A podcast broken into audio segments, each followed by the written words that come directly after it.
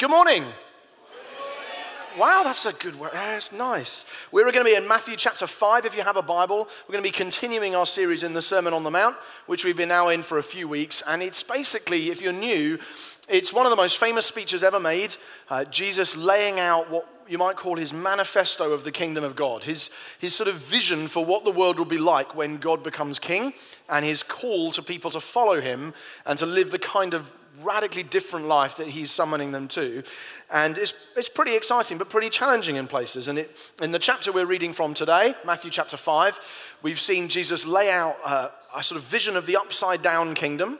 So every, when the kingdom comes, the, peop, the favor of God is going to fall on all the wrong people, and we're going to find people being blessed who you don't normally think of as being at the top of the pile. And then he says, And you are salt, the salt of the earth, and you are the light of the world, and I'm calling you to be those things and to live them out in fulfillment of the Jewish law, which I am fulfilling myself. And that's what we've had so far in Matthew 5. And what then follows it is a series of unbelievably unrealistic sounding instructions that fill the rest of chapter 5. This sounds like the most unrealistic set of things you could ever ask anybody to do. The expectations seem so totally out of kilter with what people could actually live in normal life. And I was thinking this week about unrealistic expectations because my daughter got back from school, and my daughter is four and profoundly autistic and cannot say hello. So it sounded a little bit absurd when we opened her school book about what has she done this week. And it says, This week, Anna has been painting in the style of Goldsworthy. And I was really thinking, I don't know who Goldsworthy is. She certainly does not know who Goldsworthy is, nor could she paint like him if she wanted to. For her, it's just putting paint on a page. And sometimes you think, actually, that wasn't a realistic expectation that some government department had for what my daughter could do age four. But it's obviously in some file somewhere, so that's what they have to say they've done. And for some, reading this chapter will almost sound like trying to get a four year old to paint in the style of Goldsworthy. It, it's ridiculous things that Jesus is summoning people to, or at least it sounds like it. Don't be angry, don't lust, love your enemies, don't get divorced, always tell the truth, never retaliate, be perfect. It sounds crazy. Most of us hearing it would think, well, yeah, sure, the world would be great if people could live like that, but we can't, so it's just stupid. Well, many of us might think, you wouldn't say that because you think it's Jesus, he must be right, but something in you feels like you want to say it's stupid. And we'd argue, some of us, no, it just doesn't work. Look, anger is just part of life. Lust is what men do. Sometimes it's what women do. Divorce is, yeah, sad, but it's necessary. And truth telling isn't always the best policy. And if you never retaliate, you'll get walked all over. And no one's perfect. In other words, we'd systematically go through Jesus' instructions and explain why they explain patiently to him why they're all wrong. The reason people think it's unrealistic is actually precisely the reason why it's so powerful and so important. I think it's just what Jesus meant, and it's really powerful and releasing to know that he knew something, one crucial thing that many generations of humans have tried to suppress, that Jesus knew, and we're going to read and see what it is and how it works itself out in these instructions. Matthew 5, verse 38. You have heard that it was said, an eye for an eye and a tooth for a tooth. But I'm saying to you, do not resist the one who's evil. But if anyone slaps you on the right cheek, turn to him the other also. And if anyone would sue you and take your tunic, let him have your cloak as well.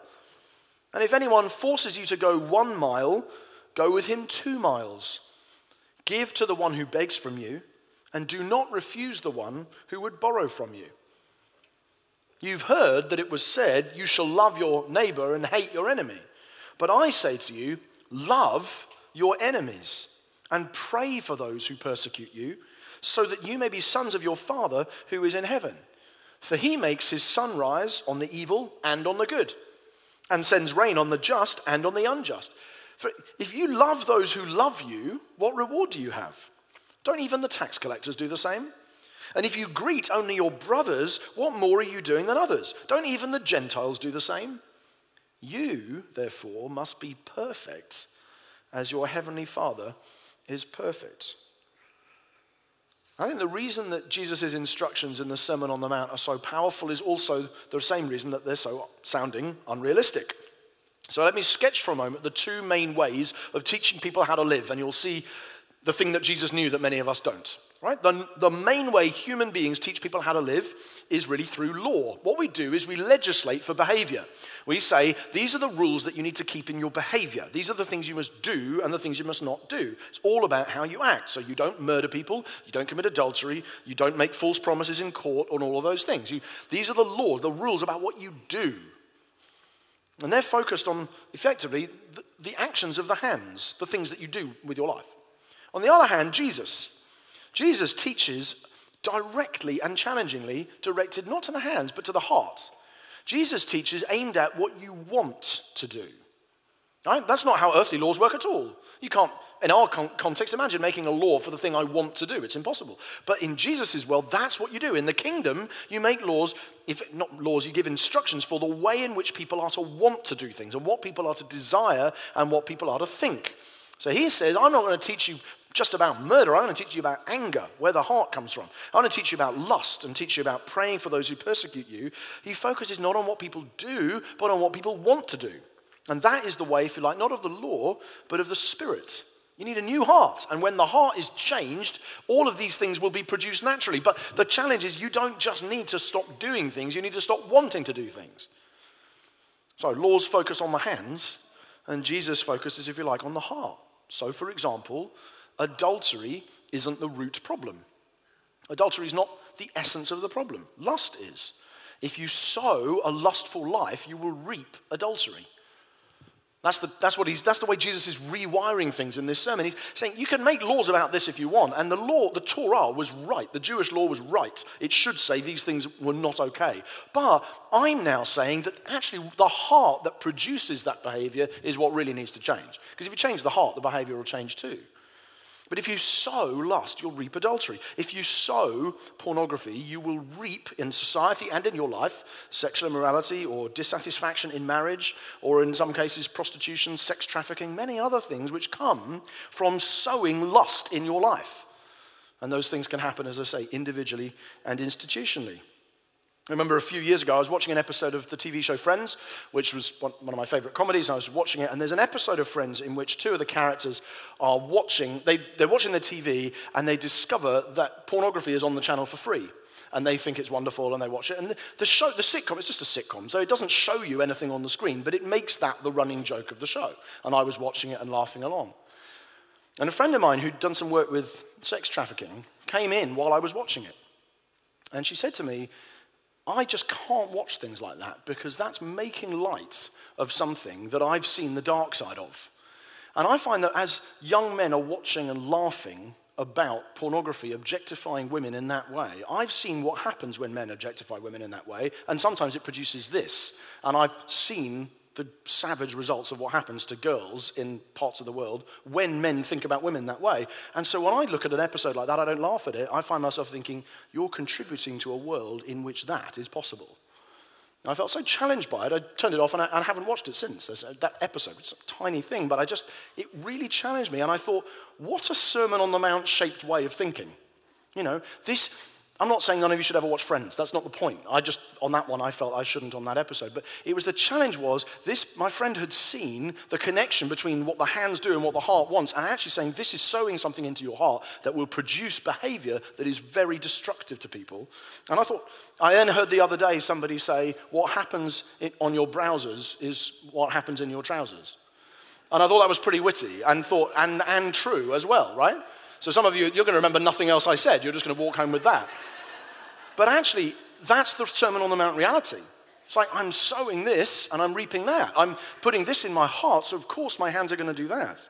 If you sow violent video games and song lyrics and movies, and you encourage young men just to process their anger by exploding, you will, of course, reap things like sometimes domestic violence and knife crime and even murder. And in the UK today, we make laws about the hands, but what the hands do is what the heart wants. And so Jesus says, I want the kingdom heart to be the focus of what I'm saying. That's the thing Jesus knew that generations of people have been trying to suppress. We can't possibly limit the amount of this and that and the other that people watch. That's not, we can't, we can't make laws about that. We just stop what people do. And Jesus is saying, no, no, no. What people want will result in what people do. And so you've got to deal with the heart. You've heard this, which was true but I'm saying this. That's where the real problem actually lies. So that's the framework, I think, for this section of Matthew 5.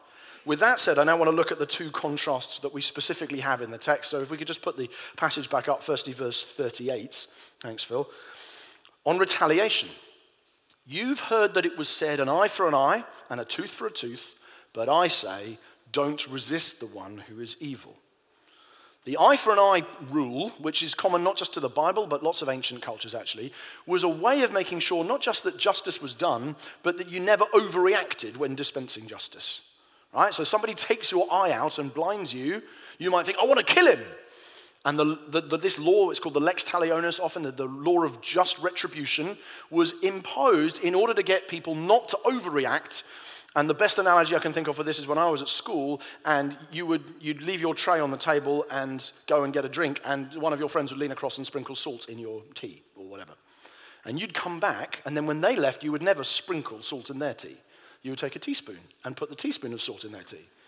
And then when you went away next time or next meal time, they would unscrew the lid of the salt pot so that as you poured it onto your dinner, the whole thing would collapse and ruin your meal. And that escalating principle, right? That's what this law was there to constrain and to stop.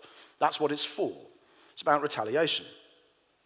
Jesus says, I don't just want you to constrain your retaliation to an equal measure.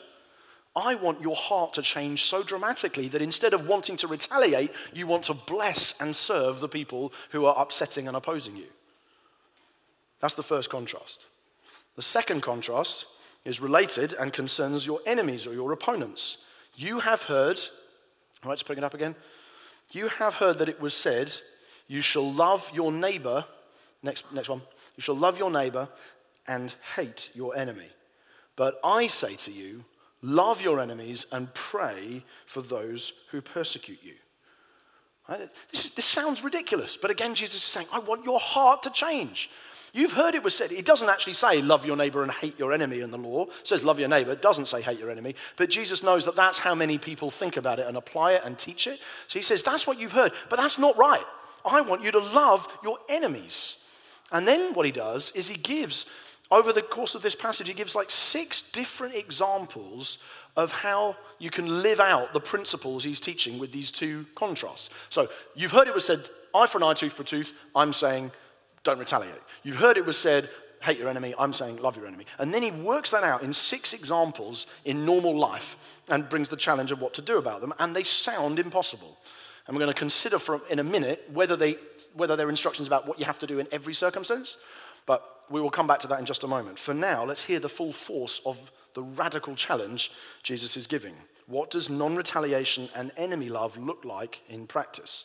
Well, firstly, it means that you don't resist physically. It seems to be the challenge here. If somebody, you don't retaliate physically. If somebody hits you, you turn the other cheek. I've heard some ingenious attempts to get out of the plain sense of that verse. People saying, oh, well, actually, it means that you, you know, you should. I literally read one guy who said that's why you need to train your sons to fight back in the playground so that they know that they've got a cheek to offer. And I thought, my goodness, if you can make that passage mean that, you can do anything. That's not what it means at all. It means somebody hits you and you stand there and you allow them to hit you again. I just couldn't believe it. And so it means Christians shouldn't use violence. It means Christians shouldn't retaliate violently when they are attacked. That's, the, that's what it's saying. We'll, we'll talk about some difficult real world scenarios in a moment. But for now, that's what it means. So I had a young man come to me recently and say, Can a Christian join the Marines? Can I? I'm a Christian. I'm, I'm thinking about joining the Marines. What do you think? I won't tell you all the advice I gave him, but just it's a good thing to think through. It's important to go, how, how does Jesus' teaching mesh with the ordinary choices we have to make? But this is about not retaliating physically. Then the next one is about not retaliating legally. Can we just keep the text up for a minute, Phil? Is that okay? Um, so we've had turn the other cheek. Then the next one we have is just previous one. Next one we have is if anyone would sue you and take your tunic, let him have your cloak as well. In their world, that you'd only really wear two items of clothing. You'd have your outer coat and you'd have your inner tunic. Um, it's not that cold most of the time in Israel, and that's what you'd wear out and about.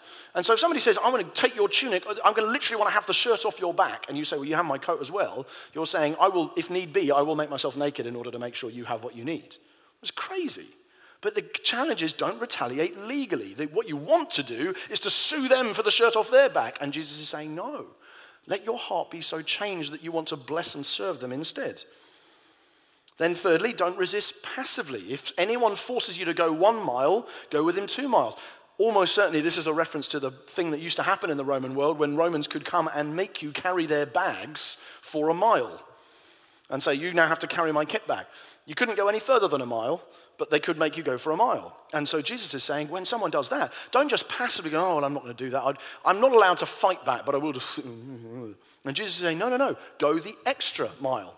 Hence the phrase we have. Except that in our culture, go the extra mile generally means, oh, they really go out of their way to serve their friends.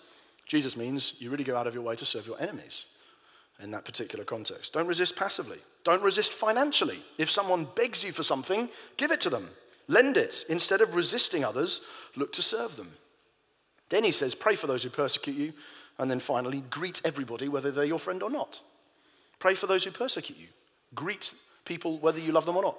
ISIS. Pray for ISIS. What? Pray for your boss who makes your life a misery. Pray for your ex who won't let you see your children. Pray for corrupt officials. Just think, what? This is amazingly ridiculous series of instructions that Jesus is saying. This is what happens when the kingdom heart takes root. It produces this kind of fruit. These are the things to which I am calling my disciples. Now, we could legitimately ask at this point, and probably many of us are, thinking of real world scenarios where we go, but if that, then does that mean I do this in normal life? Does Jesus mean that his disciples all have to do all of these things all the time? Is that what he means? For instance, does he mean that a Christian can never go to court? Can't be a lawyer, can't be a policeman, can't be a judge. Does he mean that victims of violence should always just take it and allow it to continue happening? Does he mean that passive resistance, boycotting, marching, civil disobedience, demonstrating, is always wrong? Does he mean that we should give without asking to every single person who wears a bib and stops you outside the Arndale Centre asking you for a direct debit? Every one of them. Like you never, every time you go shopping, you're stopped by these people and you keep giving, how much do you want? Okay, give them that, until you've got nothing. Does he mean that? And I don't think he does. And I'll give you two reasons why. But I do want us to, not in what I'm about to say, to lose the hard edge, the challenging edge of what Jesus is saying. Because for many of us, we're going, something in us wants to go, oh, at least that's another bit of the Bible we don't have to do. And I just don't want that to be the output of what we're doing this morning. Just to be able to see Jesus is calling us to such a radically changed heart that those sorts of things will often be the result, but I don't think he's saying they must always be what you do in every situation. And I want to explain two reasons why. So basically, my rule of thumb would be do what the Bible says unless there's a very good reason not to. And so if you're hearing me thinking, the preacher is fudging it, then ignore what I'm saying and do what Jesus says. You're always better off. But I do think in this case there are two good reasons to think that he, Jesus doesn't want us to always do all of these things necessarily. And the two reasons are firstly, his disciples didn't. Right? So the disciples who wrote this down and wrote the Bible and transmitted it and wrote letters about it didn't always do all of these things. They usually did lots of them. But there were situations where Paul used his legal rights to stop himself being flogged. And it wasn't because he couldn't take a beating, he got beaten a lot. It was because he knew that the gospel needed to go to other people and he wasn't prepared to be beaten for something he didn't have a right to be beaten for. He's a Roman citizen, so he says, You can't flog me without trial. So he did sometimes use his legal rights. And the apostles did sometimes physically resist evil simply by running away. They never took up arms, except when Peter tried to chop the high priest's servant's ear off, and then Jesus said, You do not do that, and I'm going to heal him. But they never, so they never fought for the gospel, but they did run away. They did run out of cities and go over the city wall in baskets and flee. And that's, in a sense, a, a form of resisting evil. And so the apostles disobeyed the Sanhedrin on occasion. The, the, the, Jewish law court would say, You can't preach. And they said, Well, we're going to anyway because Jesus told us to. So there, were, there are examples of civil disobedience there. And actually, there's examples even of the apostles not giving people money when they're asked for it. There's a guy who can't walk sitting outside the temple gates. He says, give me, give me some money. And they say, We don't have any silver or gold. Now, they could have gone home and got some, but they don't. They say, We don't have that with us, but rather than literally do what Jesus said, which is always give money to anyone who begs, I'm going to give you something better, which is I'm going to heal you. So there are examples where they didn't, in every case, literally do the letter of what Jesus said here. But notice the motive. Notice the motive, why they didn't, when they didn't. It was always, it was never about retaliation. It was always because, I think the way I would put it is, in thinking through the issue, they think, I am motivated by love for everybody in this situation. And it's not motivated by retaliation. So Paul doesn't appeal and say, You can't flog me because of my own skin. Paul says, You can't flog me because I do have rights, but I love many, many nations who I want to take the gospel to, and that's why I'm interfering here and stopping you from doing it. And the reason why the apostles heal the guy instead of giving him money is because they love him and they want to give him something better. It's not because they are stingy or because they don't want to. And so the first reason I'd say we don't, I don't think we have to do all of those things in every situation is because his disciples didn't. The second reason I think is that the key issue for Jesus here and throughout the Sermon on the Mount is the kingdom heart. It's actually uh, speaking to the not the hands primarily, but the heart. Jesus is not trying to give us a new case law. I don't think that's the goal of this sermon. Hey, here's now what you do in all of these different situations. What he's saying is, I want your heart to change so radically that these are, if you like, the sorts of things that will happen. If these sorts of things never happen in your life, I suspect the gospel hasn't fully taken hold in those areas. But I don't think Jesus is giving us expectations that we now have to meet every time. But nor do I think he's giving exaggerations, which are just, hey, if you did it all literally, it would be silly, wouldn't it? Huh? I think it's not expectations or exaggerations, it's examples.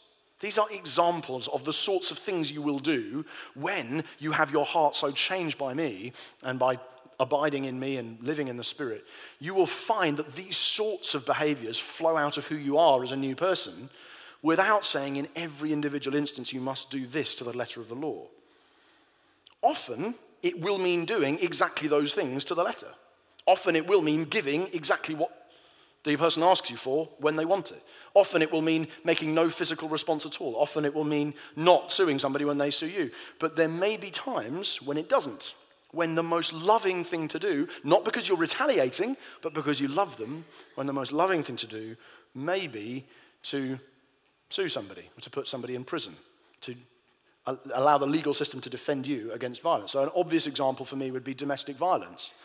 I don't think it would be, it's not the loving thing to do to teach anybody, oh, when you are struck on the cheek, you just stand there and take another one. That's not the best way of advising somebody who's suffering domestic violence. It's not the most loving thing for them. It's not the most loving thing for any children who may be involved. And it's not even the most loving thing for the person who's doing it. Let me read you an excerpt from an email on that subject I got a few days ago from International Justice Mission, who we mentioned on the video. We've been financially supporting them for some years as a church. They fight sex slavery around the world, and they throw people in jail for abusing children, among other things. And I got this email, and I thought this reflected brilliantly the mixture of wisdom and love for enemies that I think we need to pursue as Christians in response to Jesus' teaching here. This is what they said Praise God for justice in Marilyn's case in Bolivia a man was sentenced to 20 years in prison for sexually abusing her when she was three. This sentence was much stronger than anticipated, and we're praying it will send a strong message to the entire community and will restrain others from abusing children. Continue to pray for Madeline's restoration and for healing within her family. Right? So they're saying, We are delighted that we've thrown this guy in jail for 20 years because we think it's going to be very good for her as she comes to try and live in freedom from the horrible things that have happened. It'll be good to protect other girls in the community, and it'll stop other men in the community from going down that road. So we are suing, effectively, we are prosecuting. And then listen to the final line pray also that the perpetrator will come to know the love and mercy of God in prison. And when they wrote this email, they weren't doing a commentary on the Sermon on the Mount. But to me, that's what the kingdom heart does. That's a great example of how to apply these teachings in a normal, horrible, normal life. It's the way of saying, look, I, uh, my, my motive in throwing this guy in jail is not retaliation. It's actually love for her, love for other young girls in the area, love for men in the area who will then be warned, and actually even love for him that he encounters the mercy of God.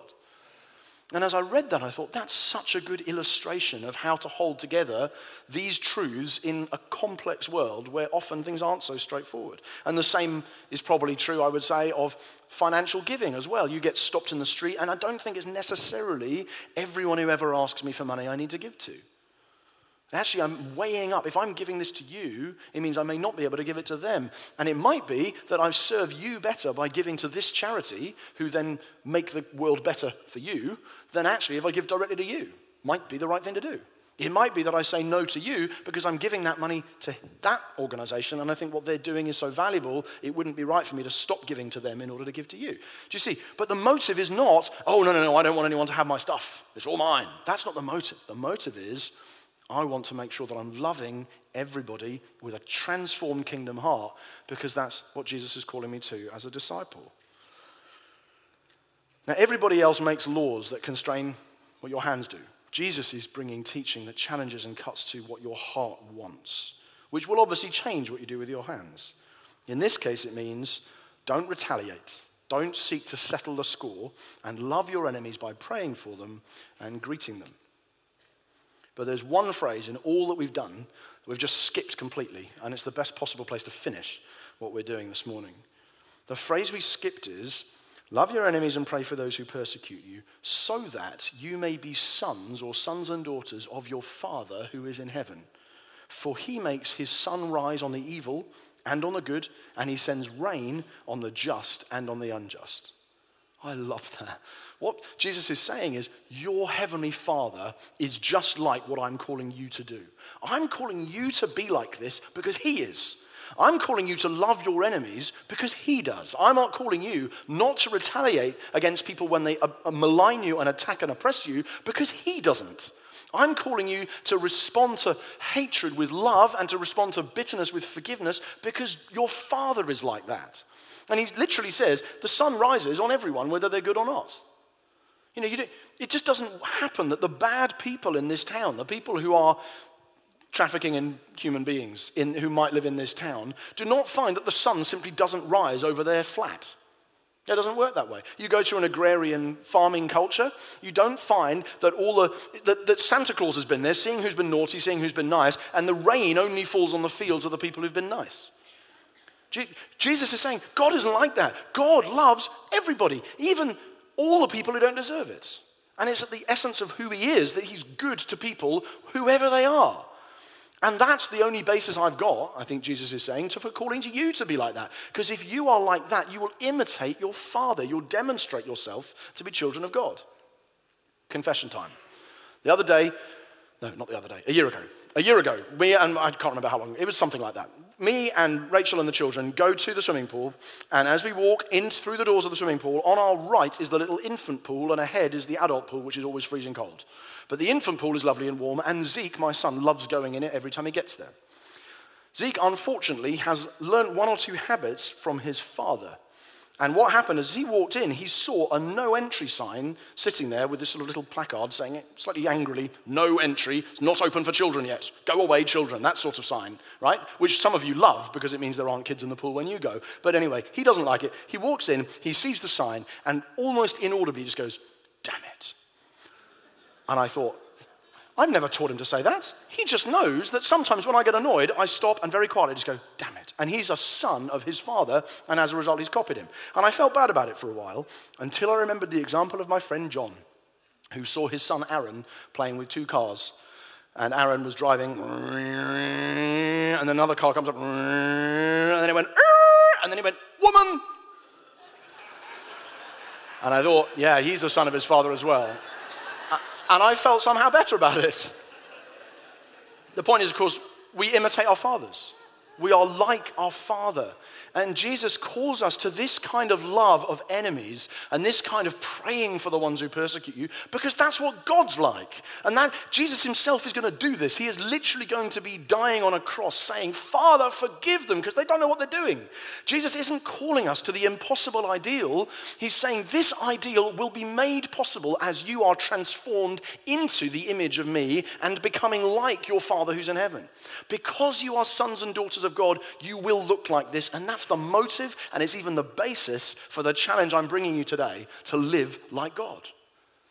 And that is so liberating that for all of this thing about Jesus is speaking to the heart, not the hands. You think, I can keep the law. If I just work hard enough, I can strive not to do any no nos. Jesus says, No, no, no. I am now saying your heart needs to change as well. And the only hope you have that that will take place is that you are a son of your father and a daughter of your father who is in heaven, and you will become like him. So, as we close, I want us to consider not just the goodness that Jesus calls us into, but the goodness that the Father himself shows to us in the gospel, and in doing so makes us like him. Amen? I'm going to ask the band to come out. I'm just going to pray for us as we close. Heavenly Father, thank you for your goodness. Thank you that you are good, that you are kind, that you are loving, that you extend your grace not just to the sex trafficker, but you extend your grace to me. You extend your grace to us, to those rebels against you who have badmouthed you and rejected you. And I have this morning even been proud in some of the things I've said and been rightly challenged for them. And in all of those things, I have demonstrated I require, I have to be dependent on the goodness of my Father just to get in the room. And I'm so thankful that you are always good and that your goodness shines on me when I'm good and when I'm bad, and it shines on people who are good and bad. Thank you. Your goodness knows no bounds, your kindness never stops. And I pray that you draw us into an increasing appreciation of your kindness and goodness for us and to us. In Jesus' name, amen. Amen. Let's stand together, shall we?